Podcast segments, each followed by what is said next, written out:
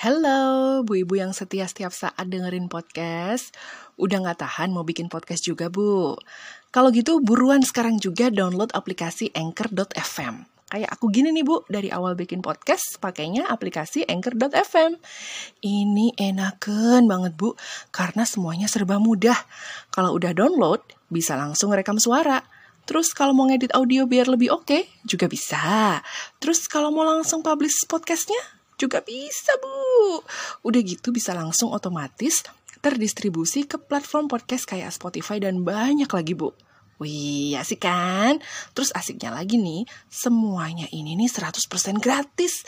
Jadi tunggu apa lagi? Download Anchor.fm segera ya Bu Ibu dan ciptakan keajaiban podcastmu.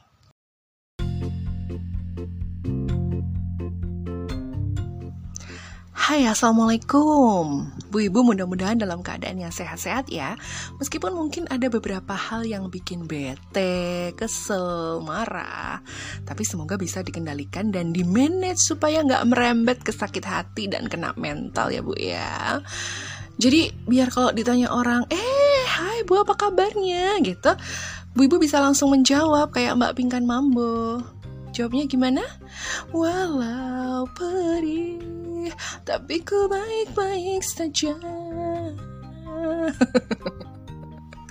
gitu. Yuk, kalau gitu senyum lagi yuk Bu, yuk senyum, senyum ya. Tarik dikit ke atas itu pojok bibirnya. Lagi, lagi Bu, tarik lagi yang lebar. Liatin giginya Bu. Senyum Pepsoden dulu ya Bu ya, yang ceria. Matanya jangan lupa senyum ya Bu ya. Bu Inung ini gimana sih mata kok senyum? Loh iya. Mata harus ikut tersenyum biar nggak kelihatan fake bu senyumnya. Biar pesona keceriaan kebahagiaan kecantikan dan ketulusan senyum itu tetap terlihat jelas oleh orang lain. Meski senyum kita sebenarnya ya untuk diri kita sendiri tapi kalau orang lain lihat pasti juga ikut seneng ya kan? Eh apa malah jadi sebel ya kita bahagia ya wes lah bu. Apa pun suasana hatimu sekarang wes tenang wae tenang wae. Tak temenin bu ya di sini ya. Tentunya di podcast bu ibu bareng aku ibu Inung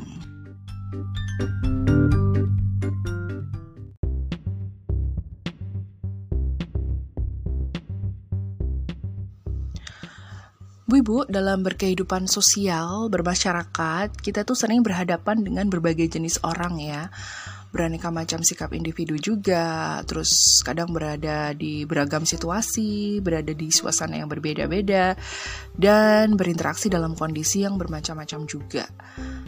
Mau nggak mau kita harus bisa menguasai keadaan ya, baik keadaan diri sendiri ataupun keadaan sekitar supaya kita itu bisa fit in gitu. Padahal sebenarnya hal ini tuh gam-gam sus ya, gampang-gampang susah gitu. Kalau kita orangnya memang suka mingle, suka gaul gitu ya. Dan bisa dibilang mudah beradaptasi dengan lingkungan sekitar, dengan orang sekitar. Ya mungkin gampang-gampang aja, tapi kalau ternyata sikap introvert kita lebih menguasai, wah bertemu beberapa orang dalam kurun waktu sekian jam saja itu rasanya kayak udah pengen cepet-cepet kabur ya karena nggak ngerti harus gimana gitu atau kalaupun misalnya harus berlama-lama di sebuah ruangan yang sama dengan banyak orang, pengennya pakai topeng aja deh, ya tah. Biar orang tuh nggak kenal sama kita. Wah, segitu parahnya kah introvertnya? But you know what, Bu? Gak selamanya sebuah topeng yang kita pakai, yang kita kenakan itu membuat kita nggak dikenali loh. Justru ada topeng yang bisa membuat kita dikenal oleh orang lain. Apa itu? Apakah topeng Batman? Topeng Zorro? atau topeng Iron Man, Spider-Man kali ya? Atau mungkin malah topeng monyet? bukan, Bu, bukan. Topeng itu bernama persona. Apa Bu ini? Persona? Bukan, Bu. Bukan persona. Persona. Tapi persona ini juga bisa nambah pesona loh bu. Apa bedanya sih Ibu Inung? Apa bedanya? What's the difference gitu ya? Persona, persona. koyo epo doai gitu ya jangan mencucu dulu ya bu ya yang jelas pesona dan persona itu beda ya oke okay?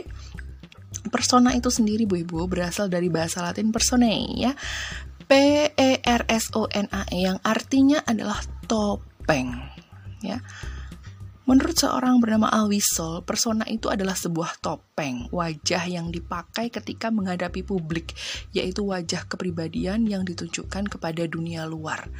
Dalam artian, persona ini dianggap sebagai topeng yang tampil ke dunia luar. Gitu loh, Bu. Tapi jangan diartikan secara harafiah secara literal bahwa kita pakai topeng gitu ya. Enggak ya bu ya.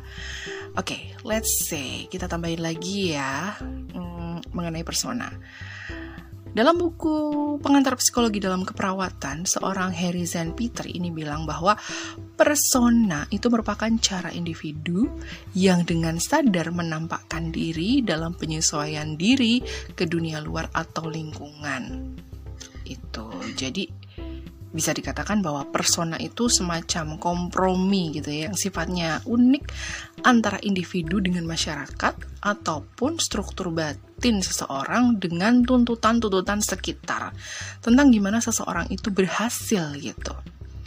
Jadi singkatnya, persona itu adalah kepribadian publik gitu, kepribadian yang kita tunjukkan, aspek-aspek pribadi yang kita tunjukkan pada publik, pada dunia gitu ya, pada hal yang ramai gitu.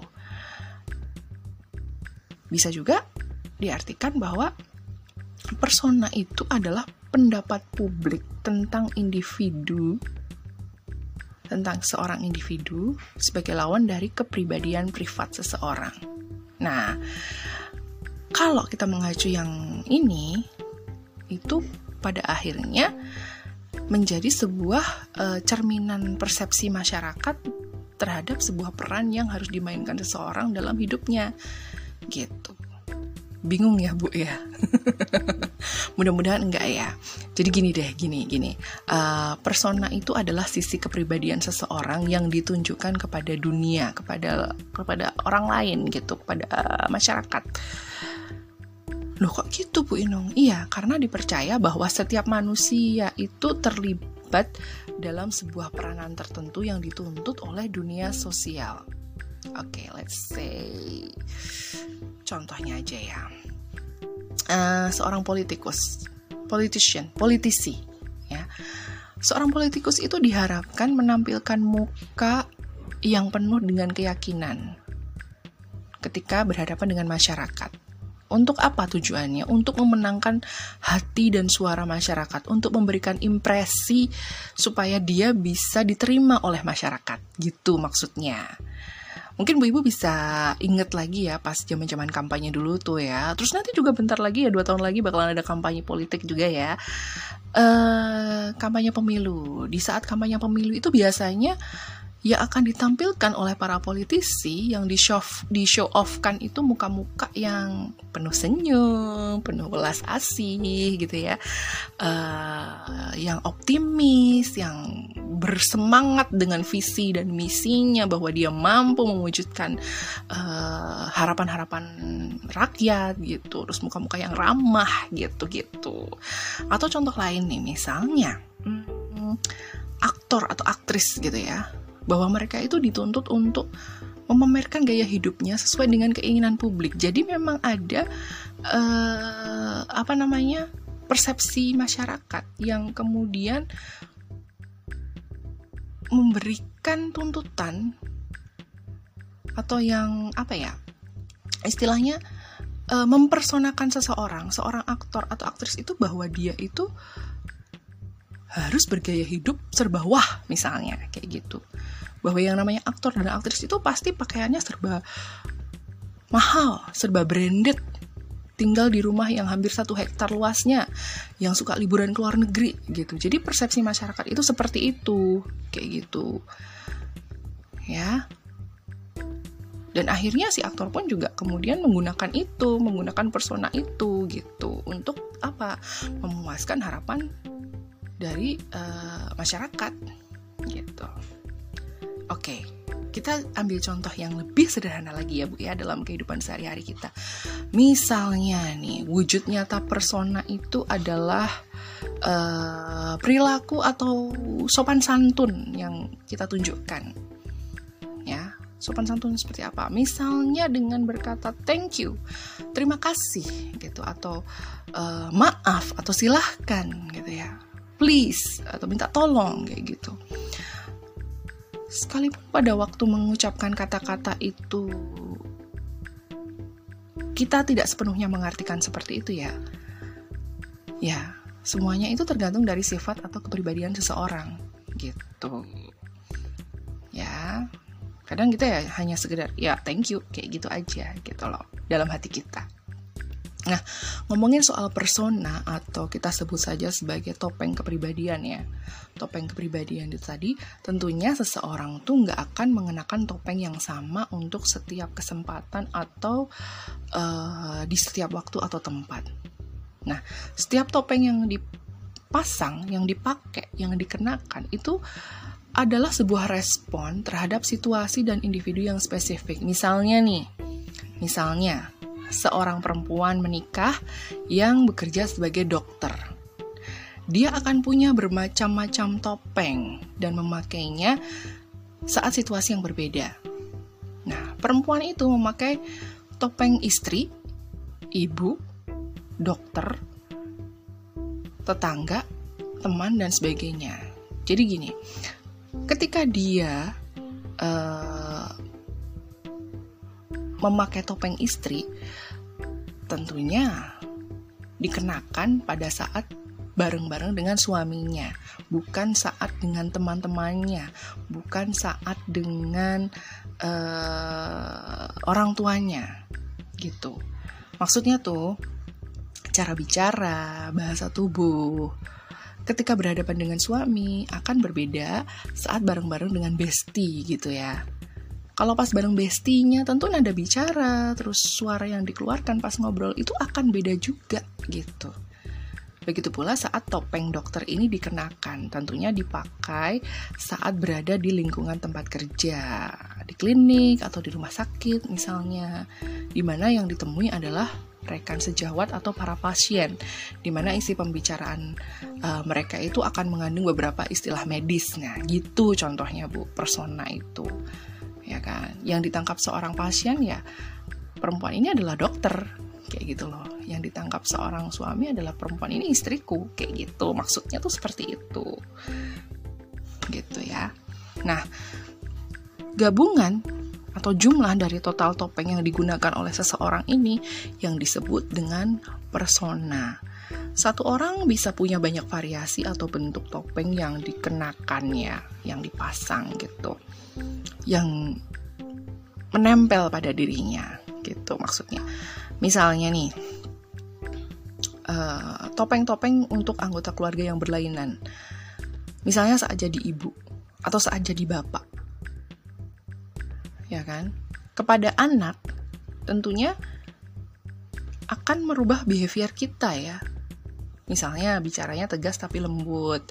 Atau misalnya kita jadi kemudian tiba-tiba mampu menirukan berbagai suara binatang gitu ya hanya untuk menghibur anak yang sedang rewel gitu.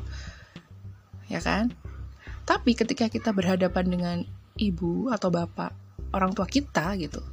Tentunya kita menjadi seseorang yang uh, merendahkan volume suara kita pada saat bicara atau lebih bersikap berbakti gitu Begitu juga saat kita mempersonakan diri kita di hadapan mertua atau mempersonakan diri di depan ipar misalnya, kan akan pasti beda ya.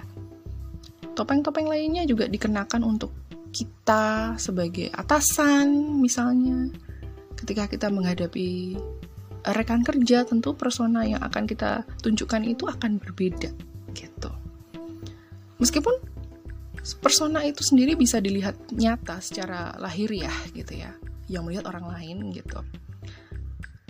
Nggak mudah loh untuk mengendalikan atau uh, switch gitu ya mengganti topeng-topeng itu secara cepat dan tepat.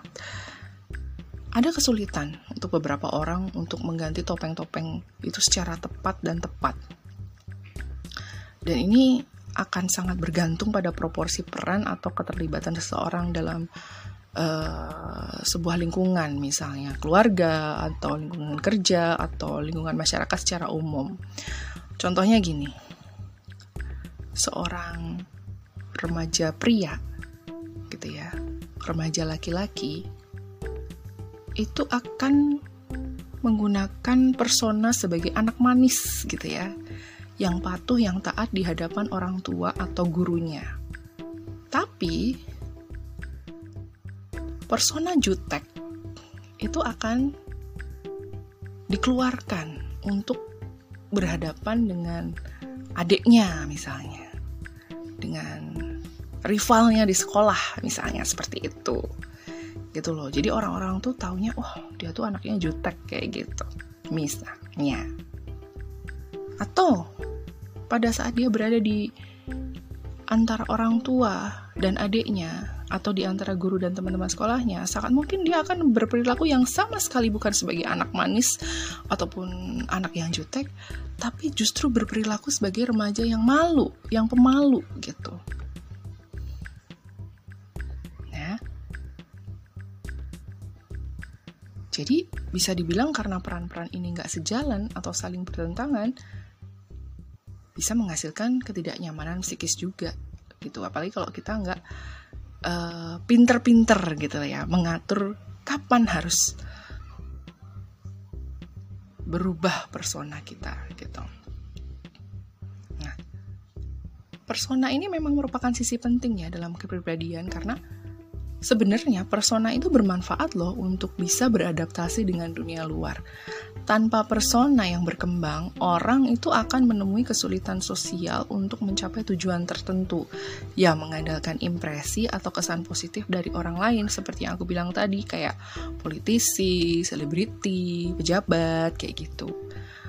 Persona itu juga dibutuhkan untuk survival, untuk bertahan hidup terus juga untuk ngebantu ngontrol perasaan, pikiran, dan juga tingkah laku yang tujuannya untuk menciptakan kesan tertentu kepada orang lain.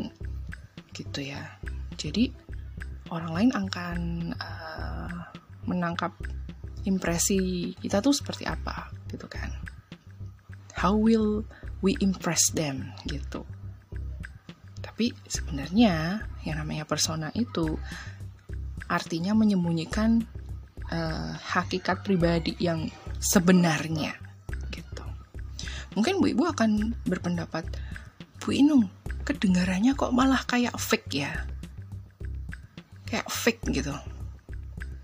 Di satu sisi orang tuh begini, ramah-ramah, senyum-senyum, tapi di sisi lain gualanya kayak mau mangsa orang gitu. Ya, sebenarnya bukan fake ya. Karena persona itu lebih ke bagaimana seseorang itu ingin dikenal orang lain sebagai apa sesuai porsinya, tempatnya, suasananya, situasinya gitu loh. Gitu ya, bukan berarti kita itu uh, menyembunyikan kita yang sebenarnya terus kita jadi kayak apa ya, uh, people pleaser gitu. Bukan sih, bukan seperti itu, Bu.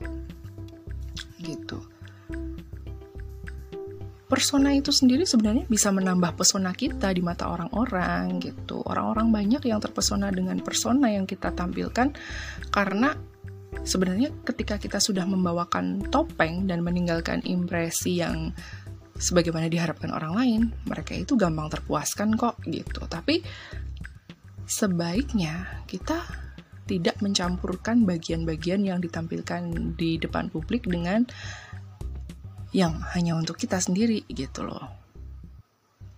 Bener sih bahwa kita itu harus diterima di masyarakat gitu ya. Tapi kalau kita terlalu menggunakan persona atau topeng, maka tentunya akan kehilangan uh, touch of inner self kita gitu loh. Dan cenderung hidup itu hanya untuk memenuhi harapan-harapan sosial, harapan-harapan masyarakat gitu ya, memenuhi ekspektasi orang-orang gitu. Dan kalau hidup hanya untuk memuaskan harapan orang lain, untuk memuaskan ekspektasi orang lain doang, ya kita sendiri jadi nggak bisa menikmati hidup kita kan. Gitu. Dan ketika orang-orang kemudian merasa kecewa dengan kita, kita as person ya dengan personality kita sendiri dan menjadi nggak terpesona lagi dengan kita, kita bisa aja kena mental. Karena ngerasa udah nggak ada yang menghargai kehadiran kita sebagai orang yang real gitu. Bahwa orang tuh hanya menghargai kehadiran kita karena persona yang kita bawakan yang sudah membuat mereka uh, memberikan persepsi bahwa kita itu ya persona kita itu gitu. Kalau Bu Ibu sendiri ingin dikenal dengan persona yang bagaimana? Bu Ibu yang perhatian? Perhatian dan kepo itu batasnya tipis ya Bu ya.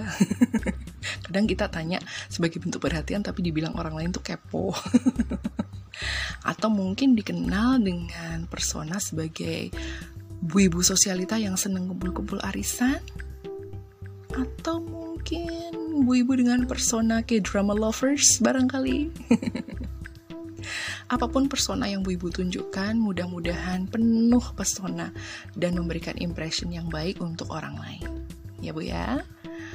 Alright Bu Ibu, episode ini adalah bagian dari tantangan 30 hari bersuara 2022 yang diselenggarakan oleh komunitas The Podcasters Indonesia. Thank you ya udah join di sini. Aku Ibu Inung dari podcast Bu Ibu. See ya.